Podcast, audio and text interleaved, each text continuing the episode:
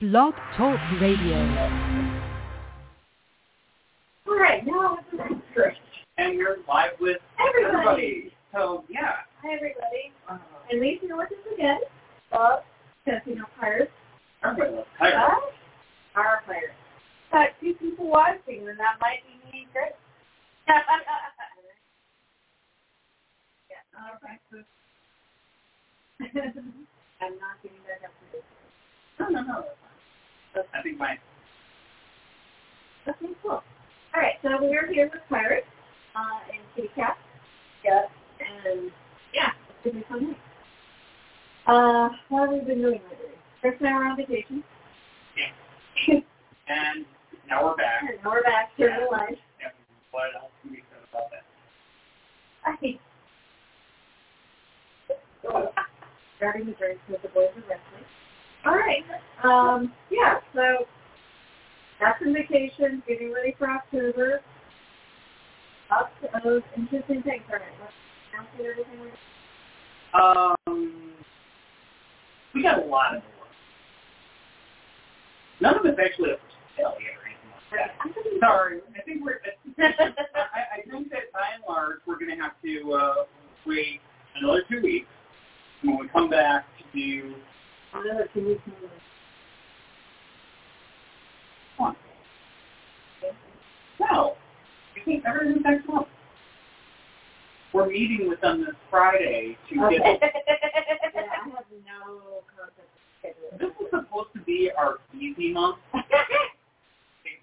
We forget it exists. I Okay, so we're already in October in our head. I'm thinking that we only have two weeks in September. When we have to- Totally not with us. No. I walked out of here without doing a lot of things this morning that I said I was going to do. The day job. Still haven't found it right. Anyway, what we talk about pirates. Um, Are you ready? you have the script in front of you. May I start with a joke? Yes, you know. I want to start with a joke. See, my mama, I was raised, I, I, I know you guys can't see me, but I look young for my age. but no, I was raised raised in the age of Pirates of the Caribbean. I was also raised in the, uh, or I also raised in the age of the pirates who don't do anything. So we uh we did pirate jokes, and I got doozy. Okay, you guys ready? Ready? Um, why are pirates with poor navigational skills so bad at the alphabet?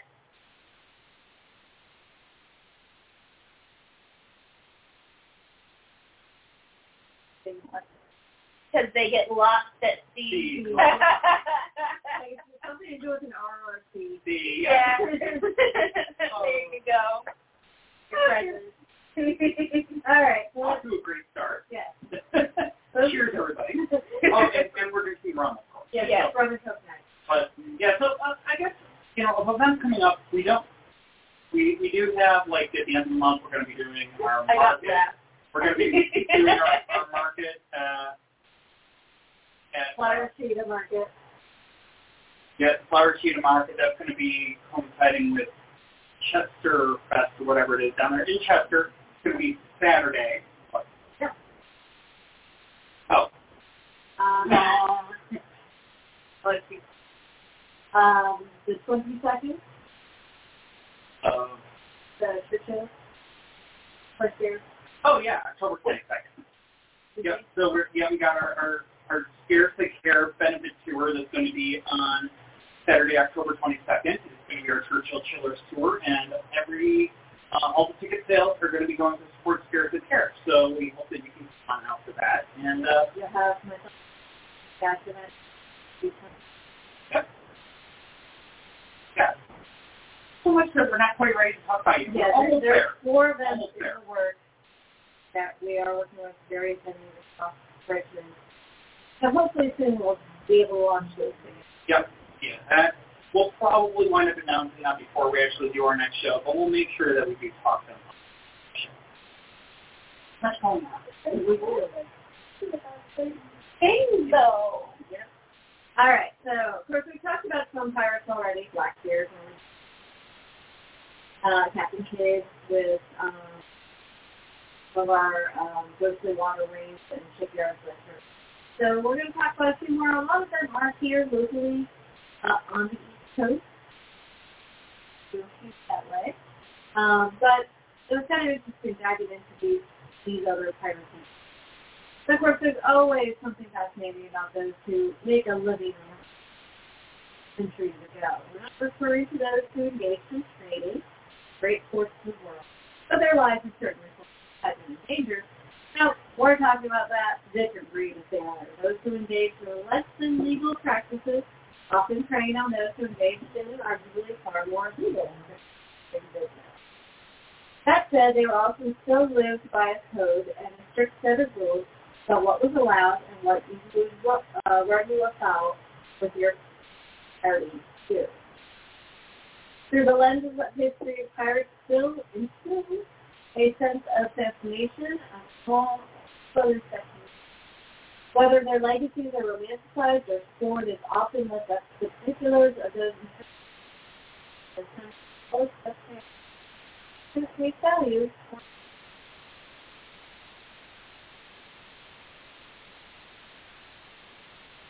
the eye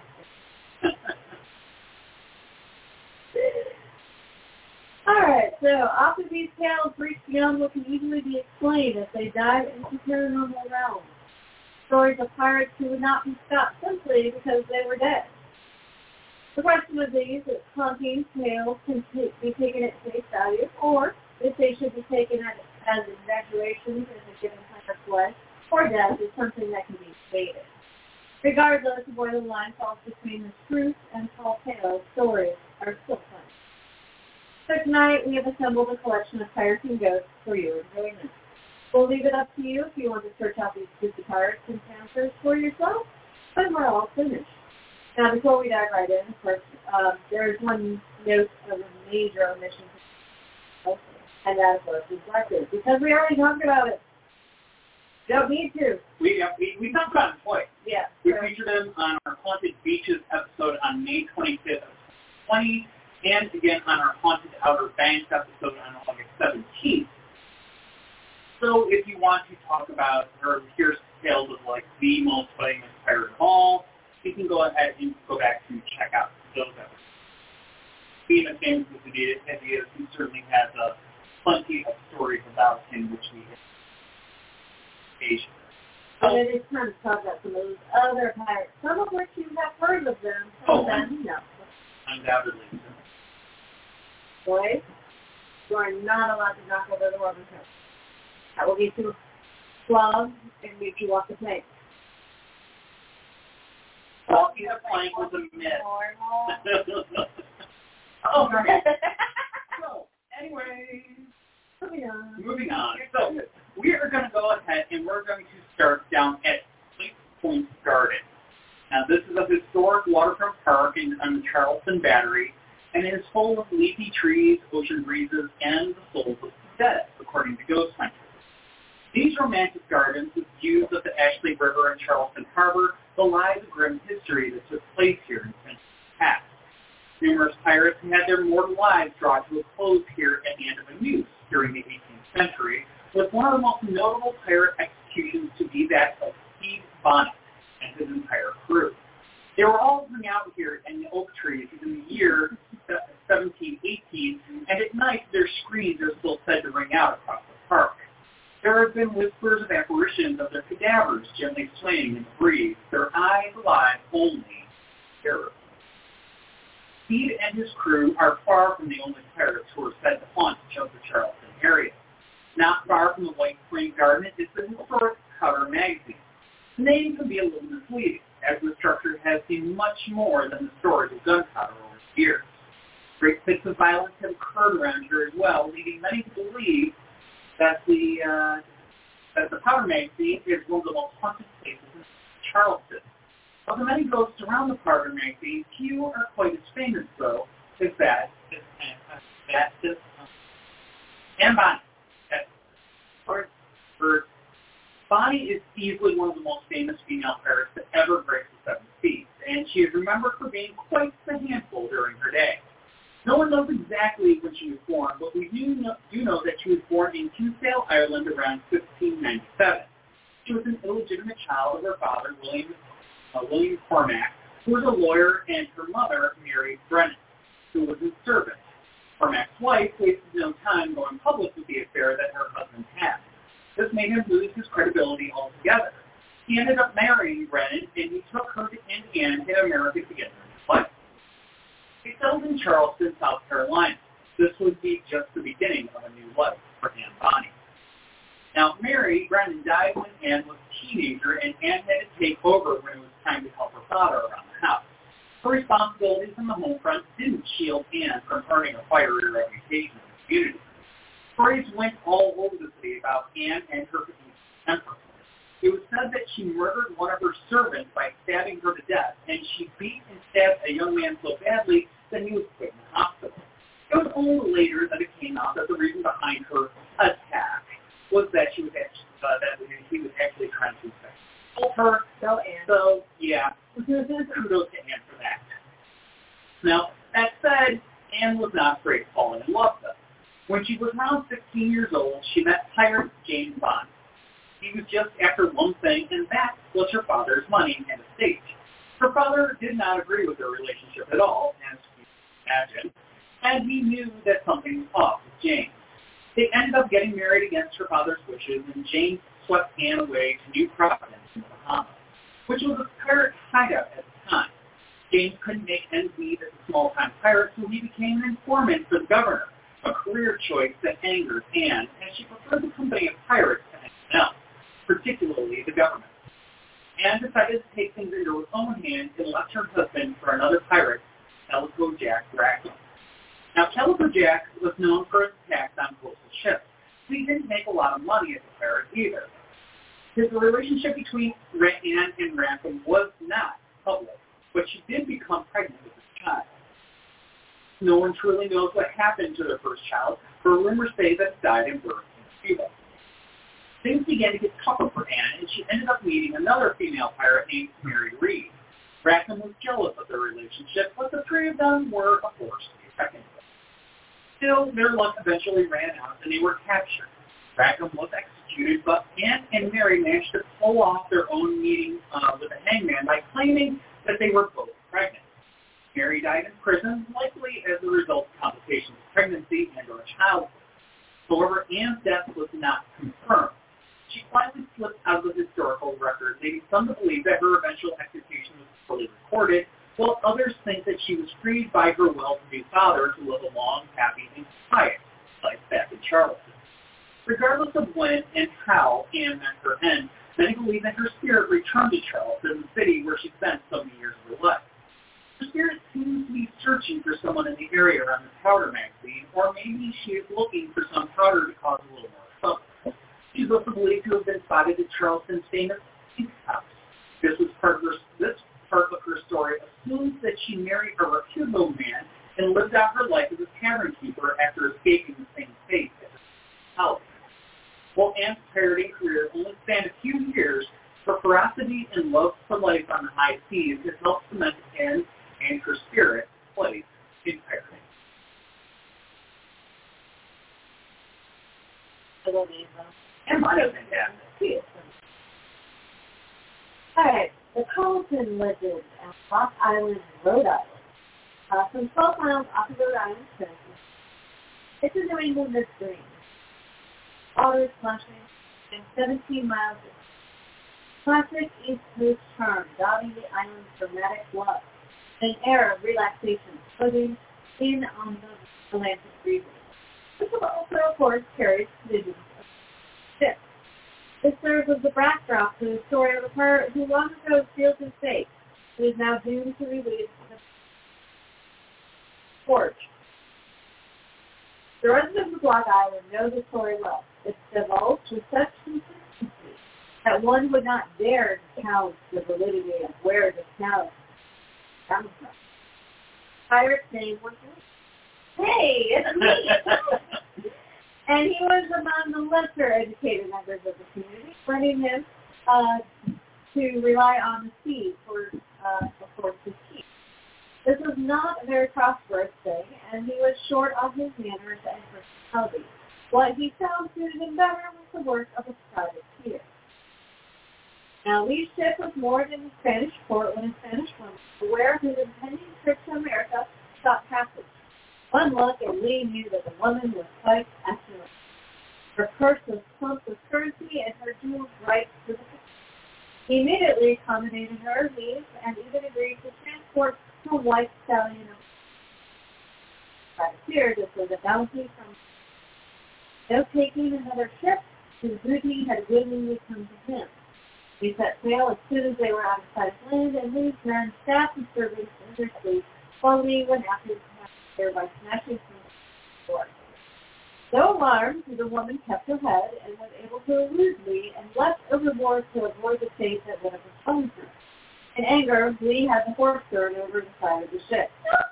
The boat sailed away, the horses shrieked and still through the but all soon everything was quiet.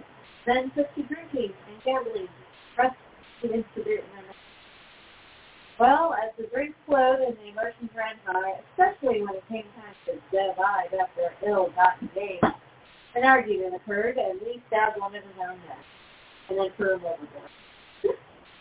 yeah, I mean, I, think that hundreds more said about the horse. Yeah, yeah, that was the truth.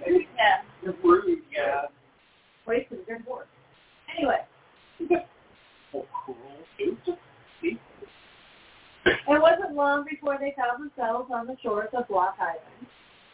There, in the close of darkness, they brought ashore their bounty and buried it. They saved enough pay for silence and welcome and community for the next year.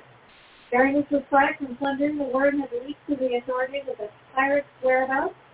Lee and his men cast full sail on the ship sent it to sea unmanned, trade as a virgin the law. They were now castaways on the island after that. Another year passed, and Lee was soaking up some libations with his men along the bluffs one night when over the dark horizon came a spot of light.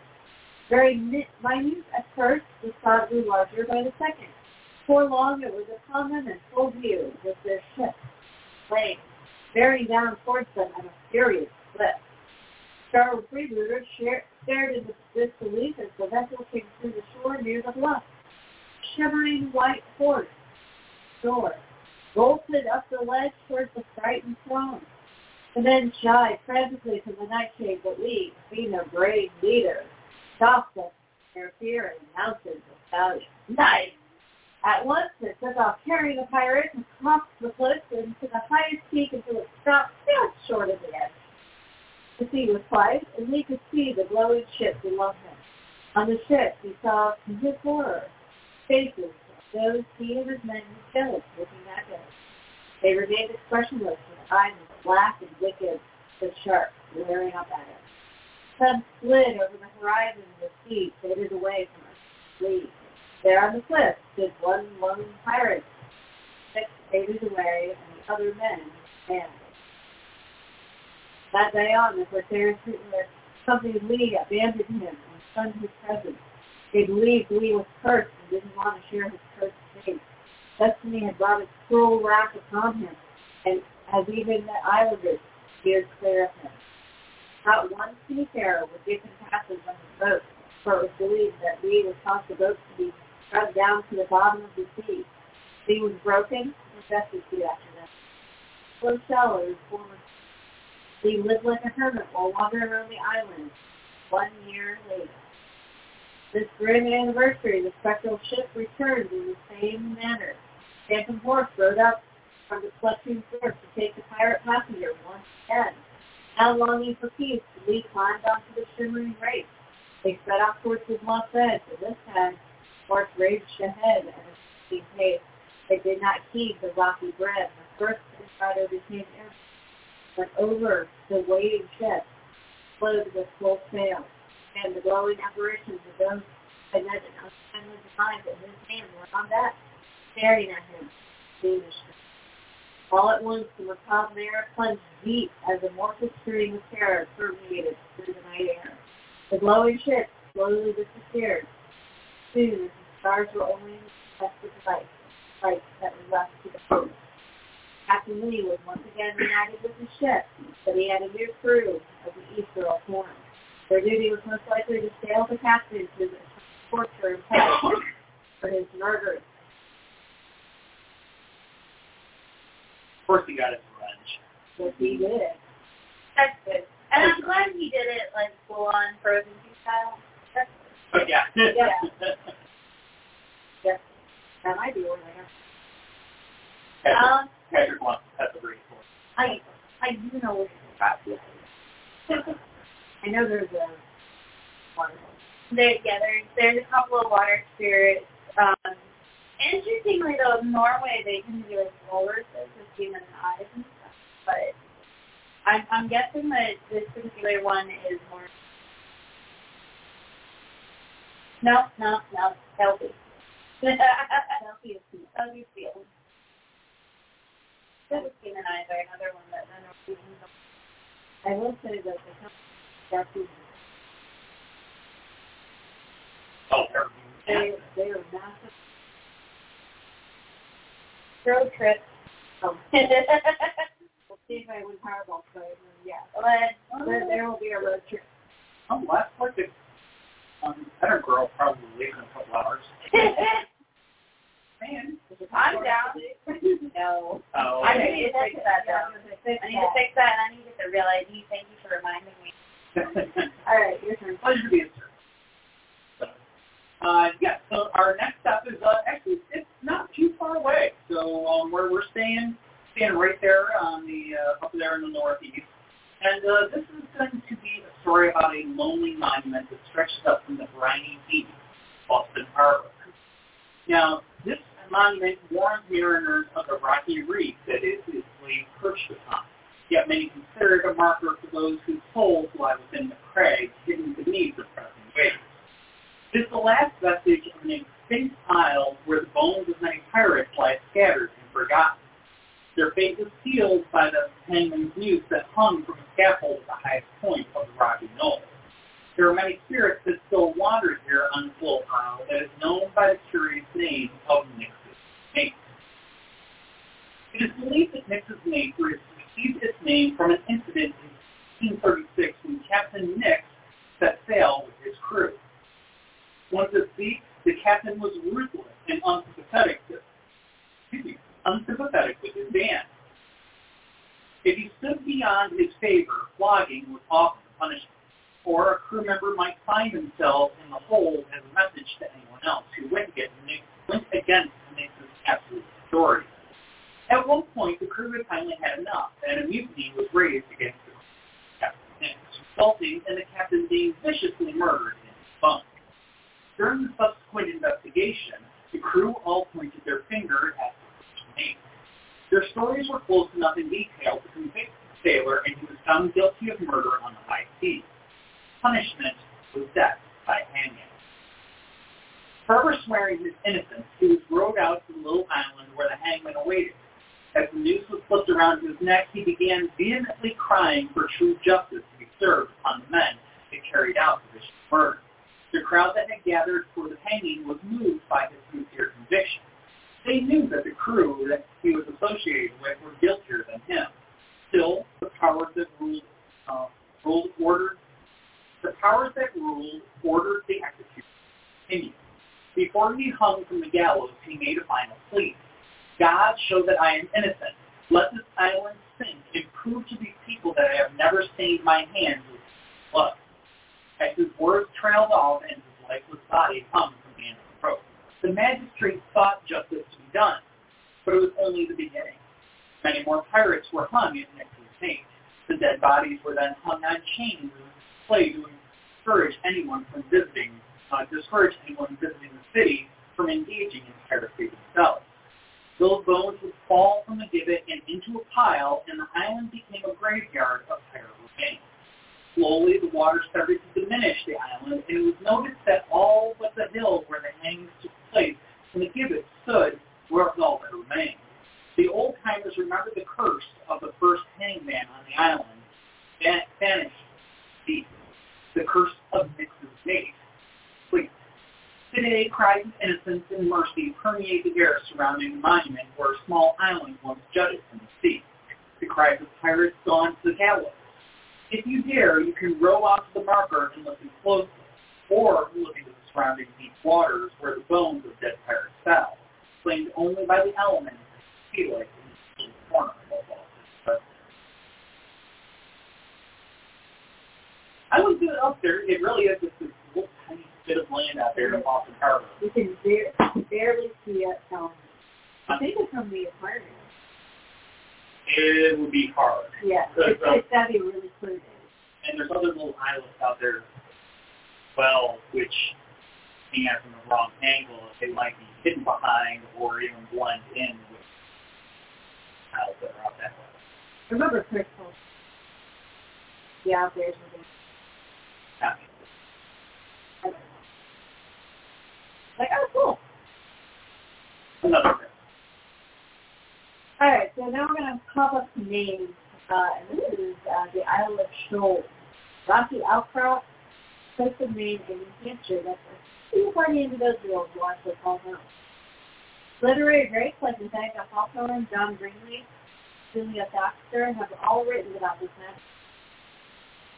However, they also claim host to many ghostly pirate apparitions. Their ships on this sea night. Excuse me, sorry. When the winds howl and the fog blankets surrounding waters, it's easy to imagine will be there. Now there are nine islands in all. Some belong to Maine and others to New Hampshire. Islands are about 10 miles from Port St. John Smith actually wrote about discovering the islands in 16 named them Islands. Of course he did. but that would soon be changed as settlers moved and gave us their own names.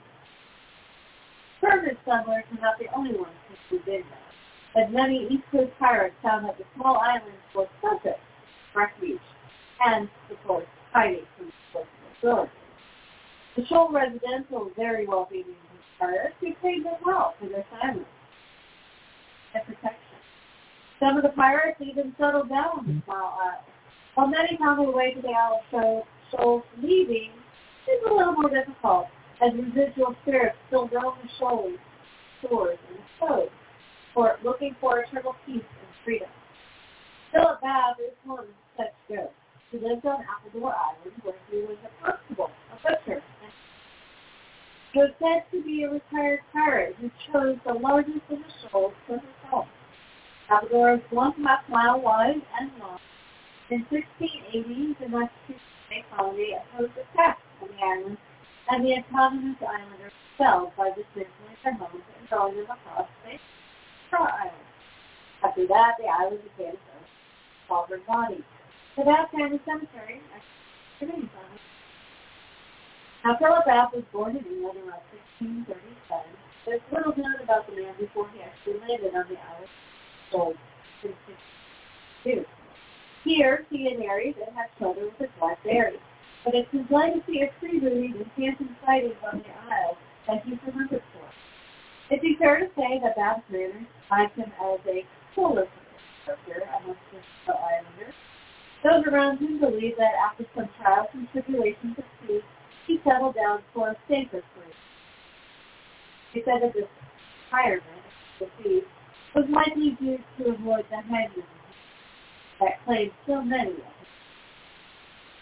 he was known to wear a heavy stock, nice shoes, belt, and he lived on the south side of the island in a car. Documented that he and another islander dug a massive hole near the coast and that he either found treasure there or was digging up one of his previously ill-gotten gains. Whatever the case is, the hole was filled in and no one ever saw what came up. For one neighbor helped him. Now he died on March 3rd of 1661 and was buried on Appledore, but has not rested. He still roams the cove, guarding his turn. One night an islander was said to be from his workshop. He filed a wild form running towards him. At first he thought it to be an unsavory death by one of his close friends. As the figure grew, uh, grew within arm's reach, the man saw the angry race and then seized the giant knife from his belt and brandished it at the frightened man's face. The man fled to the safety of his home, barely touching the ground. right? Long, wicked, butcher's knife. Yeah, I do want to say bye. Another dweller on the island saw a figure meandering about in the moonlight at Babb's Cove. He could not make out the form as anyone knew, as anyone he knew from the island. He called out to the outline uh, to find out what they were doing. The dark shade began to approach the apprehensive islander and thought it odd that he could hear no footsteps of the gravel path. The silhouette approached him. He then recognized the incarnate form as of Philip Babb. He could see the black eye sockets going glistening rock reflecting in the light of the moon. He shouted at the ghost, who then made its way down the path before vanishing to the darkness front of the island. There are many more accounts of the pirate turned butcher phantom roaming the island in the dead of night.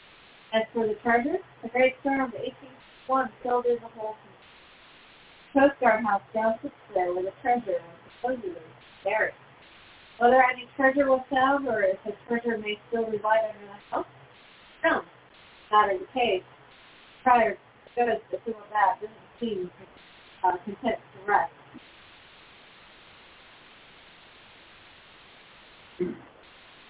Now, for such a like small little stretch of isle, uh, islands out there, There's well, a lot of ghosts on I there. said I only named the yeah, Well, So- I mean, it is part of the culture. Yeah, the seaside town. yeah, Like, not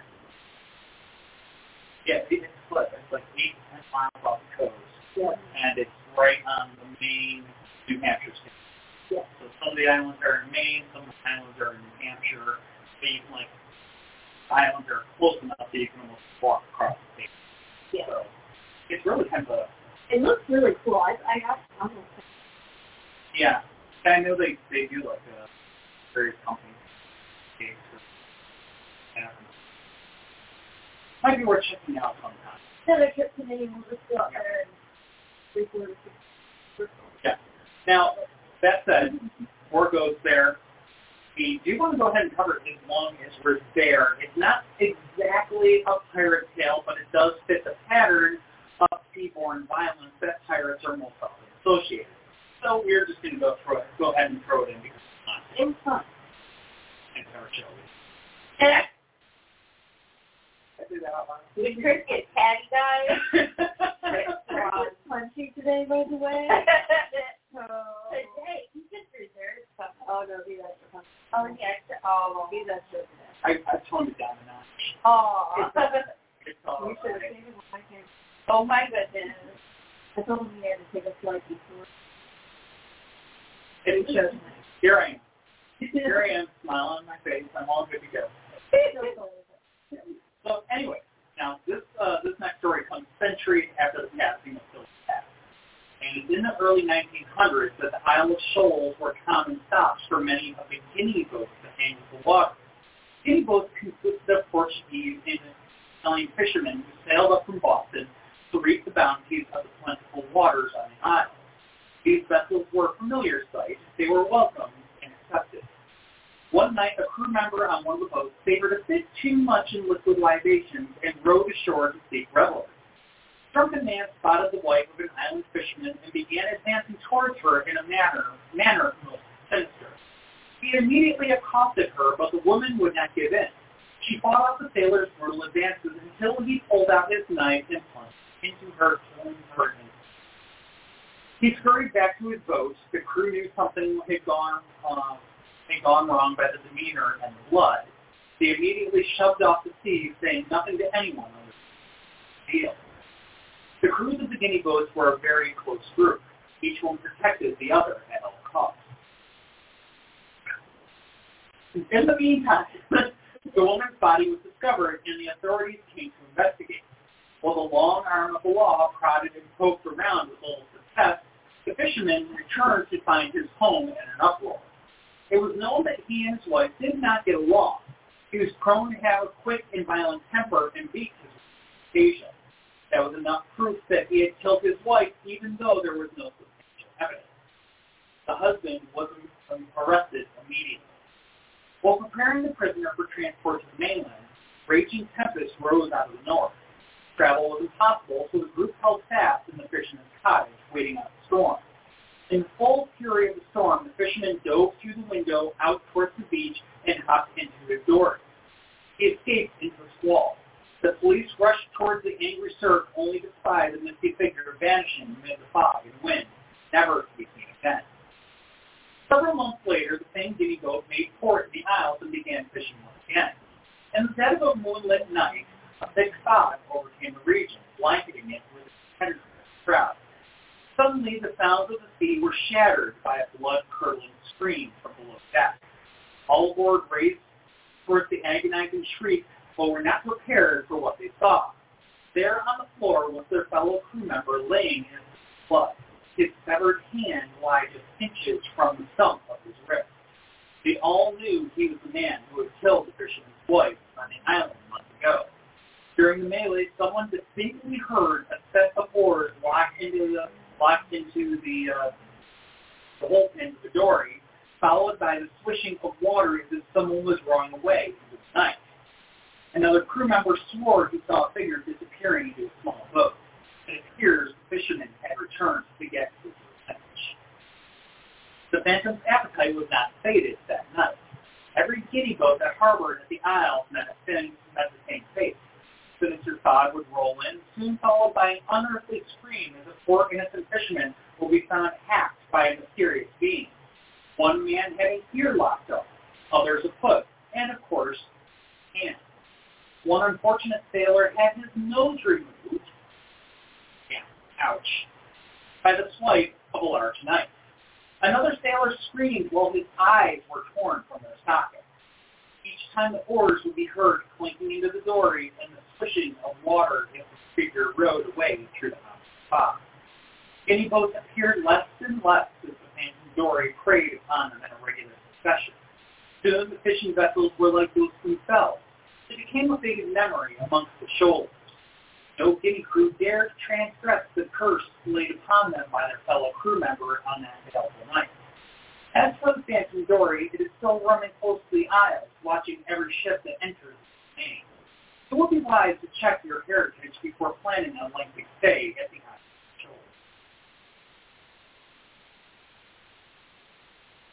No, no Portuguese, no Italian. As far as I know. As far as I know. So, Other European yep, countries, yeah. but not that. Hopefully it keeps our uh, hands and feet intact. And no. I kind of like my nose. I don't. I mean, I do threaten to cut it off during our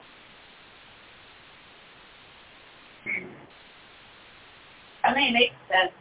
Gone the issue. rather do the witch one return to us. So this one's heading out Ah, yes. I. Oh, well, that's that's what I'm. Um, Yeah. um, I I bigger closet. be against it. All right, so let's go to another pretty well-known uh, pirate tale. This is the Pedro and Ocean Born. Whoa. I like pirates. Now, Mary Wallace was not a pirate herself, but her story is filled from beginning to end with pirates. Weddings, wedding gowns, brags, pig houses, and of course, booty. The story begins July 28, 1720.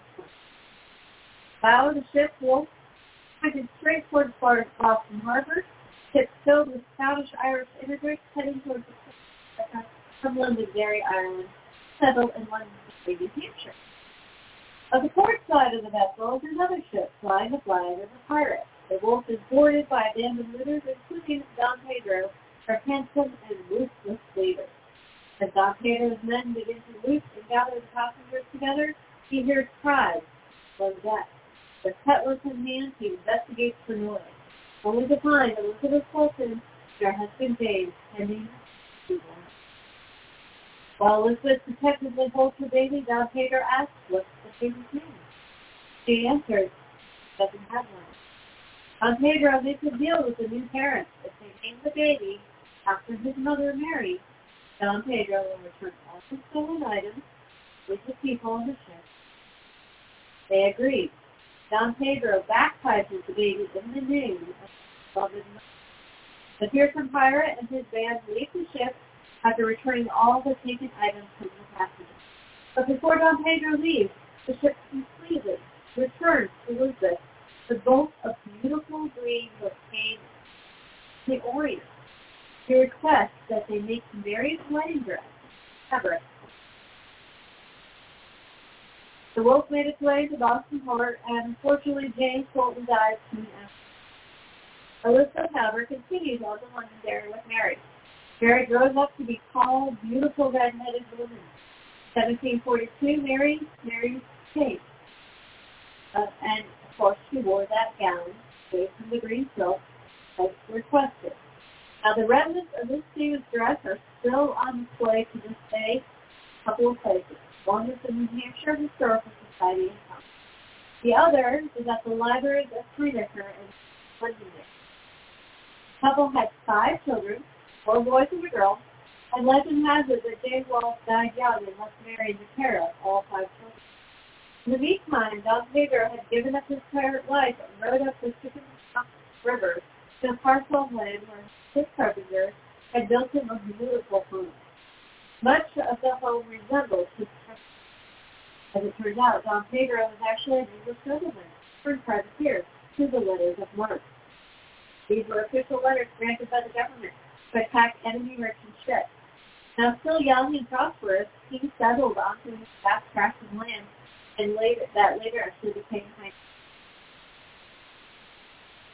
News of, of Mary's plight had reached him. Some say he actually kept tabs on her since that fateful day, and he beseeched her to come with her five children to live with him in his home. He promised he would take care of all of them. Some say he married her, others say he was actually supposedly the deceased uh, James Wallace. Either way, Mary took care of him in his home for the rest of his life. At night, a few old friends of Don Pedro paid a visit on him. There was much conversation, and Mary paid them no heed. All of a sudden, she heard a shout as the voice of Don Pedro cursing the men. When she went out back, where she found Don Pedro lying in the yard with a cutlass still in him. She removed the sword, and before he died, he told her, bury him under the earth. She'd always watch out. He also confessed to the whereabouts of the headed gold and jewels from his previous life. Mary did as he asked, and then lived in the rest of her life in the house. She was 94 years old when she passed away, February 15th of 1814. She's buried in Henniker. Oh. And her story didn't die there. Her spirit remains. Many people have claimed to have seen a tall red-headed woman in the windows of the old house. People have claimed they have seen her ghost in the spectral forest-drawn carriage moving towards the house. They believe this once reported seeing Mary's race crossing the road. In 1917, Louis Ray and his mother purchased the house and opened it to the public for tours. He claims Mary's ghost has been present in the house the of everyone around. Uh, and the magazine also facilitates with looking for pirate treasure. Louis would tell tales of the rocking chair moving stone, Mary descending the stairs in the air, and of her saving his life for more than one occasion. 1938, a hurricane blew through and Louis noticed the garage was playing dangerous wind. He went out and found some long timbers to support the the building. When he came back in, his mother asked who had been helping him. Louis was quite shocked, as he said to his mother that he had done the task on his own. Said, no. There was a tall red-headed woman in a white gown that had been bandaged on. Crossed over the front house. Mary helped him again when another storm overtook the region. This time, he claimed that she saved his life 19 times during his struggle to hold together the buildings of the house during the Great Nor'easter. Louis's family held tours in the home well into the actually sold the property to David and her. Now, these two had been for Ray on his into his old age and happy to her. During their tenure, the caretakers accidentally dropped a team leader down the stairs, covering the stair and the wall um, with the oil and fire. He ran outside to grab snow to douse the flames, but there was no running water in the house. When he got back inside, the flames were gone. Wife had been watching in disbelief as she saw the flames quickly die down and smothered. They were sure the ghost of Mary Wallace had a role in this un- One visitor came to the house and was greeted by a woman at 18 higher. He answered the door and stated that the owners were not at home. The guest actually looked a bit strange, considered her work, and left. Later, to return, the guest was informed that no one, like that she had described, actually worked. At least not in physical realm. Her ghost was still reported to roam the grounds of the house, especially the yard. So Don Pedro is still buried under the fireplace in the house, where so was smooth and flame. Have felt vibrations and some while others have witnessed a man scarf standing near the fire. It could be that he is still watching over his and he has also seen the yard. Possibly was his hidden cash. Hoping Mary will still need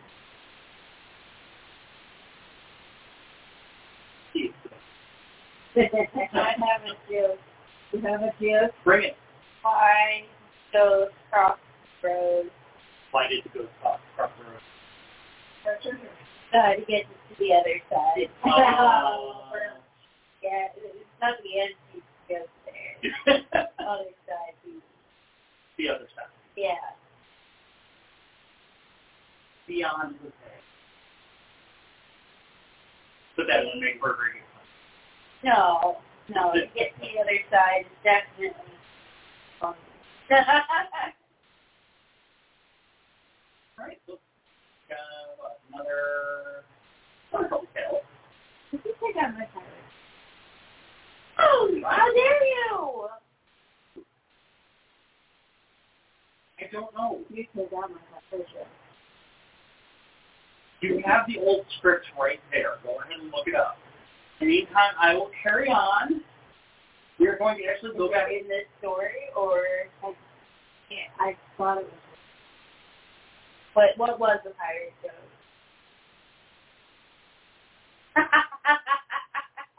Uh, I, I ruined the show yeah, it's all Chris. It's all my fault. Now the only pirate jokes that you guys have are mine. I'm sorry, I was raised by a troglodyte. I hope he's not watching. Probably not. Mom, mom split split it every now and. Although this is this will be um, this is being recorded for posterity. No. It shall live on forever, oh yeah. at least until uh, Facebook and YouTube are around. Well, you know, that could be any time. They could yeah. You never know. get you guys on TikTok. So get the cells and. All right, you're on to start scrolling through this. All right, I will carry on. So back up to Maine. We're going to Jewell Island. Jewell is two L's. And it is one of many islands that litter the Casco Bay area of Maine. They were once called the Calendar Islands because it was said that there were 365 land masses jutting from the water. In reality, about 220 have been inventoried, according to the rule that must have one foot above water at all times and have a tree on the landmass. Jewell Island has a of blood and treasure, and yes, it is haunted. The island was first settled by a fishing master named George Jewell. He traded gunpowder, rum, and fishing implements to the native Indian tribes to the island and lived there as a recluse before meeting his end in Boston Harbor. The island is eight miles out from the Portland shoreline and made it a sought-after place for pirates. Today it is a state-owned property with designated campus trail. There are also two World War II towers standing 60 to 80 feet tall on the property. Some of the permanent fixtures here are centuries old, dating back to the island's earliest days of being inhabited. Many pirates who visited these islands in centuries past, perhaps none are better known than Captain Kidd. He's said to have buried some treasure on the island during his pirating days, and even though he passed away centuries ago, he will come by to check out. A man, George Bigney, uh, procured a map supposedly drawn by Captain Kidd. George was from St. John, New Brunswick, and he came to the island in search of the treasure in 1860. At the time, a less than scrupulous man named Elijah Jones lived on the island, and somehow they hooked up as dating partners. Soon, Jones was rich, and the other man was nowhere to be seen. When questioned about George, Jones told people that they were unsuccessful and he had gone home. Curious folk wandered out to the island where they found a large hole on south cove with a square imprint of a great chest at the bottom. From then on, people began to see a hideous human form with glaring green eyes and blood dripping from his mouth whenever they came towards that area. The islanders even poured lamb's blood around the spot in order to exorcise the demon that they believed Joan George may have unearthed during their plunder. Lambs and yeah, Amazon. Innocent. Answer your own question. I Why? know, but. Why? Why have me here? So weird. You like veal. oh, lambs are del- or veal is delicious. Also, is lamb. Lamb's also Lamb delicious. Yeah. As is baby bunny, but we don't. Anyway. I did. Now, I had dropped. Anyway, the horror did not confine itself to the coast. Jones's home was prone to screams and moans permeating the midnight air. Windows and glassware would smash to pieces in front of Son. His house was forever a haven for him. Jones lived into his older age and died in the late 1800s. Some said that he was a pirate and rum smuggler during his life. As for being a killer, a farmer stumbled upon a skeleton wedged into a crevasse while plowing his land. Older locals recognized the distinctive ring on the bony hand with the initials GB as that of George Bigney. Horrible Riggs is no longer seen after that, but the area still reverberates with an interminable taunt. As one walks by the site where the treasure was found, peculiar lights and creepy groans emanate from the cove. One can hear the sounds of shovels digging in the sand, echoing through the sea air and sending a chill down the braids spine. But who are the phantom diggers? Are they, origi- are they the original pirates that hid the loot, or are they George and Jones destined to live out the grim events of that night when the treasure was unearthed? The ghosts of seven other pirates are said to roam the island as well. Anne Bonny was reported to have been buried a stash on the island, and after her men finished the task, she killed them with her pistols and cutlass. Some frightened visitors to the island have seen the ghosts of the murdered men wandering amidst the wooded area and shoreline. Seven graves with small markers were discovered in the 1960s. Perhaps they are the final resting spots for the bandits' former remains. Now, as long as we're here, we do want to note some of the other spirits that seem to be lingering on Jewell Island. We did mention the World War II towers earlier. During World War II, Jewell Island was one of the islands used for garrison, used for garrisons by the Navy. There are gun batteries and tunnels where the remnants of the fort once stood, holding vigil over Casco Bay. Margaret Newland played on these remains as a young girl in the 1970s. In 1977, she was 15 and was wandering along the trail by the old fort when a chilling spectacle greeted her. She turned into a tunnel that led to a gun platform when she suddenly heard voices coming from the ducts to the gun, gunnery. At first, she assumed it was other hikers exploring the old fort, so she called out to them, but they did not receive a reply back. As she stood a few yards from the entrance of the tunnel, she saw three figures in old uniforms and helmets emerge from the tunnel. One even wore spectacles that were reminiscent of the 1930s or 1940s. They approached her as if she did not exist. She stood there, frozen in fear as the phantom soldiers meandered by her and faded before her eyes. She rushed back to her family to tell them of her experience. They did not believe her that day, but as more and more reports and sightings of the ghostly crew still manning the fort came forward, they realized she may have been telling the truth after all. No one knows who the soldiers are, as there were at least 500 soldiers stationed at the fort during the war. Perhaps there are more than more than the three that Margaret saw it. Kind of joke. Yes. It's my combination of Philip Babb and Don Pedro. But some of the stories say that Don Pedro was Philip Babb, but, but the uh, Emily doesn't patch up. Yes. That says, well, maybe this was a example of the Dread Pirate Robert Ah. being Yes. passed off. That is correct. Pirate Roberts, the scribe. You're unfamiliar. I like Princess. you I, I put that in there specifically for me. You took it out. Yeah, how rude. Like, actually, how rude. Now, uh, Phantom Diggers was a phrase that was just said. Yes. Um, that's a good band name. It would be. It would be a great band name. Um, I would want them to be a jazz band, though, something That could work.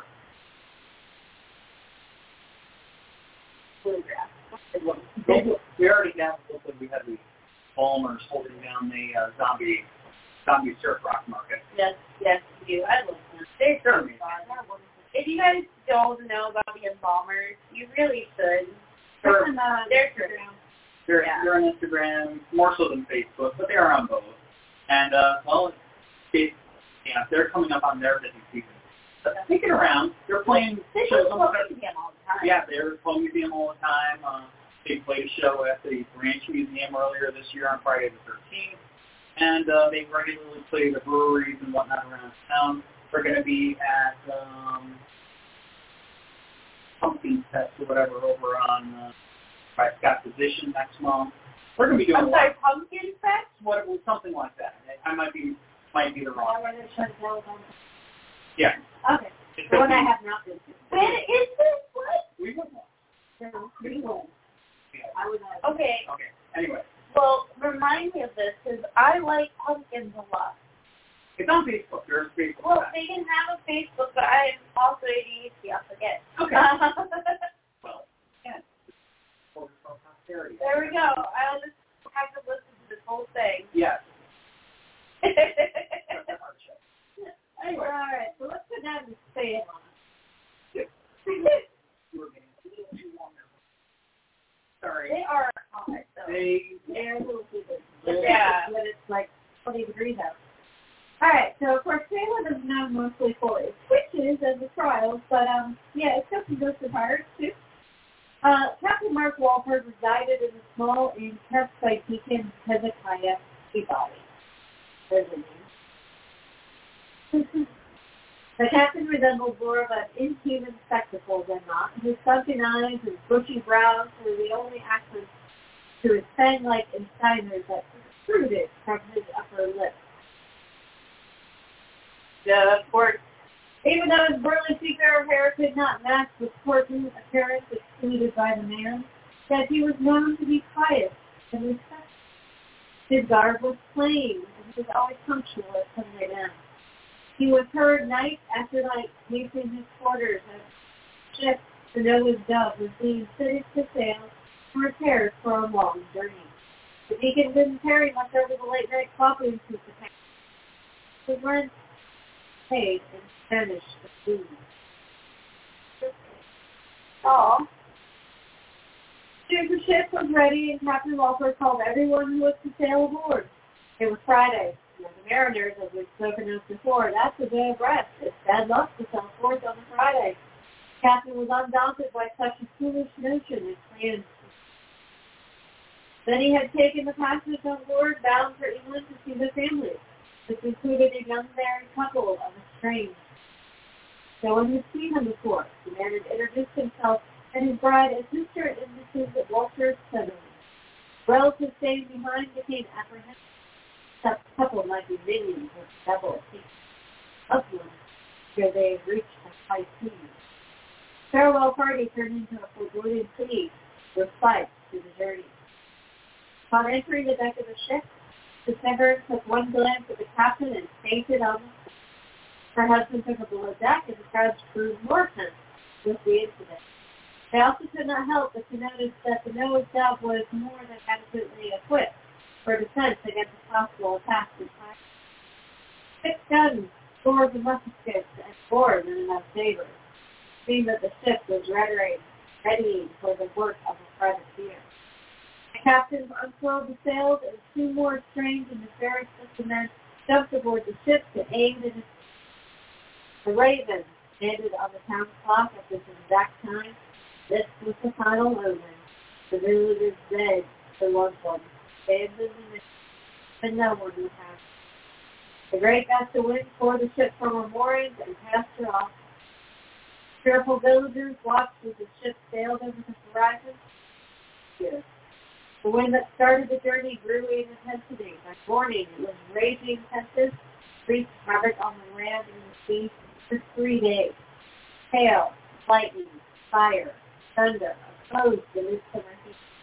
Death and devastation were imminent. The storm became known as the Gale of 16. On the fourth day, peace calm, sun, sun. The villagers looked to the sea for signs of a shipwreck. They would see no evidence.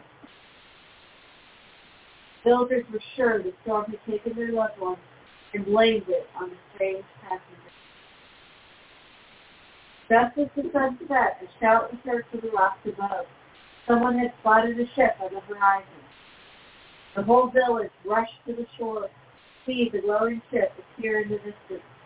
As it came towards Salem, the mariners pointed out that the wind was blowing away. Harbor ship bore down on them at a steady pace. As it grew closer, people could tell it was the village. It was dark now. The ship glowed as if bright lights from the heavens had spotted her and was keeping her lit as bright as a bonfire. The Reverend Zebediah Gibbon called for the soldiers to pray for the count so that they may find peace heaven. It's the prayer of the ship arrived glowing like coals out the black sky. Ask for mercy and help is the prayer. Villagers saw their ship melt behind, before their eyes and their loved ones disappear. No one knew exactly what happened to the Noah's dove until years later. An old man with good stature and character came to live. He made friends, but was mostly reclusive. On his deathbed, he summoned the clergy and told them that he was Walter Severn, the man who had sailed on the ocean. Cloud at sea, the raging tempest brought an end ship when a bolt of lightning struck the mast, burned the ship to water's edge with only ten. He and his wife were the only survivors as they clung fast the car until they had been sighted by another ship heading for him. Two months later, they sailed for England. His wife unfortunately took ill and died shortly thereafter. He then sought the passage back to Salem. Captain of the Noah's Bell was indeed a pirate who had once plundered South Coast. Wife had witnessed Captain Falkland killed her father in false. Even though he had been a man of ill repute, he had been determined to bring his passengers safely to their destination. The end. Uh, aw. We're That is it for tonight. for tonight. I have not covered half the book that I got. Oh my. There's many, many pirates. So that But we, we, pirates of the East Coast. yeah, which I should have actually called it that. So basically all this was pirates. So we'll have pirates of the Caribbean. probably. Probably. Um, No. yeah, I didn't go. Hmm? No, I didn't go. You always be ghosts of the Caribbean. Yeah. So now, well, while we were busy arguing about your joke, Patrick did, Patrick did chime in with some pirate jokes. Oh, Oh, wonderful. let's hear. So, how do pirates know that they are pirates? Okay, hi, don't know this one. What's up? They think before they are. Ah. But um, Why don't pirates shower before they walk the plank? Okay. Because they'll just wash up on shore later. What does the pirate say when his legs get stuck in the freezer? Shiver me timbers. oh, okay. How did the pirate get his Jolly Rogers cheap? He bought it on sale. what? Did the pirate, or excuse me, what did the ocean say to the pirate? what? Nothing. It just. Thank you, Patrick. Thank you. way to Okay. I got one. I got one. One more. Um, pirates have earrings. How, how much? How much do you think those those piercings cost? So, A buccaneer. A A buccaneer. buccaneer. so they get infected. But Oh, all right. So next time, what are we doing next time? Gate to Hell. yo, So, Yeah, we're taking a little bit of a heavy turn on this next Sam and Sam Winchester cosplay. I will be in that. You guys will all see it. we will make an appearance on oh my god. Think it's Gate to Hell, Portal to Hell, something like that. It's Yes. Hell, Hell Gate. It's going to be about, well, Gate to Hell. There'll also be some, like, Hell cult stuff in there. Love. It's, it's going to be the kind of show, Same show. it's going to be the kind of show that'll have us bursting into flames or will have the priest next door knocking on our door or something like that. Well, you know, I'll be wearing my Yes, Empire I'm Club sitting in the shirt. The funny thing is, we're, we live in Church Hill. We're surrounded by churches. They're delightful neighbors. Father Nick said he'd come bless us anytime we needed it. It, it's good to make friends with fathers. It's wonderful people. I I just love that you told me how the church people were all concerned because you didn't have your skeletons out. Oh, I know. Oh, God. I heard decorations were like, oh, my fine. Yeah. I guess it has to go. So, They they have been missing my skeletons. As you can see, the new ones are like, okay, right over here. The skeleton army grows. nice. So, yeah, decorations started going up on Um, Saturday. They started going up late Saturday, And then it rained. and then it rained, so all we still we just have a bunch of lights up, but there will be more decorations coming in Put the it the bathroom. bathroom. That's. So, Lights in that See in the back? I was in the back. Yeah, they're they're handy. Lulu has been bothered this entire time. Have you had second concerns? are you anxious? Yeah, Lulu has been severely Are bothered. you hearing the storms? that are- But yeah, so that's going to be our next show in two weeks, which hopefully at that point in time we will have um, some exciting news to share with you about October events. Yep. And then in October we're doing Creepy Dolls number three. As uh, as in previous years, there will only be one show in October because October is Really busy. for us. So It's we, busy. Like, like of all the months, we think October is busiest. oh yeah. Well, granted, this summer we we might have given it a rough first money this summer by running seven nights. Oh my goodness, though. It was all, it was great. it was great. I'm so tired. Our our our next our next summer schedule is pretty much already ready to go. Yeah, no. For real, I didn't hate it. No, Um, I liked it. I was happy we were able to do that. Mm-hmm. It was fun. Yep. I'm just really tired of it. Uh, yeah, I mean, it's exhausting for sure, but yeah, dude. we Um, love what we do. Love what we do. so come, come watch us do it. Yeah. I'm for tours. yeah. Come, watch us do it. Yes, yes, tours we. Oh, oh, one thing that we can. Okay, yes, yes. So, um, all right. Well, we are still doing tours on Friday and Saturday, so you can sign up for public tours Fridays and Saturdays this month. Next month we will be coming back with Wednesday through Sunday. Um, so we'll have tours going five nights a week in October. Um, the first uh, first full weekend, seventh and eighth, are technically already sold out, um, so we don't have any availability there, and other tours are starting to fill up quickly, so we encourage you to book sooner than later. And if you look on our schedule far enough down, on Wednesday, October 19th, we are premiering a brand new tour. And he's doing it. I'm giving it. He's going to be giving You you guys can see my face when you come. it's going to be creepy tales on campus. And the reason why we're calling it creepy is because it's not all ghost stories. There's two murder stories in there. Yep. but it's got the vibes though. It Oh, does. it does. Oh, there's the vibe. So yeah, a lot of spooky stuff, mostly spooky stuff, but there's two straight up Murder stories. murder stories that are going to be shared. And uh, this is uh, this is basically all is about um, stuff that took place in uh, the area that is now the Monroe Park campus. So uh, VCU Monroe Park campus, if you've been here to Richmond, you might know that VCU basically owns like part of or something. An old house comes up for sale. Yeah, shocking. Shocking. No, I got excited because um, we are like we do this tour blocks away from the famous Christian's Pizza. Now, if you guys have been young or students in VCU, you have gotten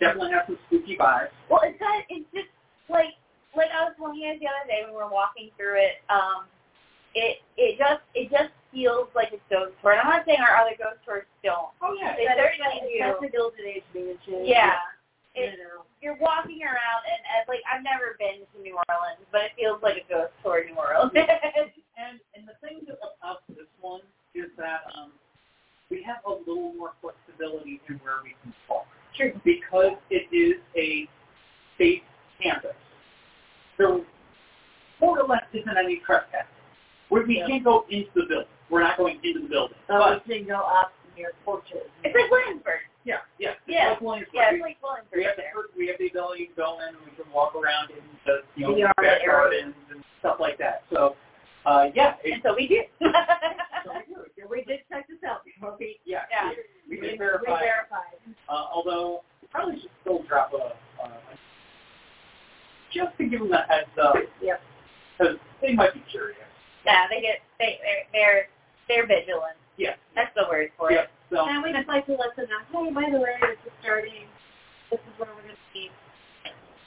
Just so you know, when Good. you, It's sold out. Wait. when, when you see us on security cameras, yeah. yeah.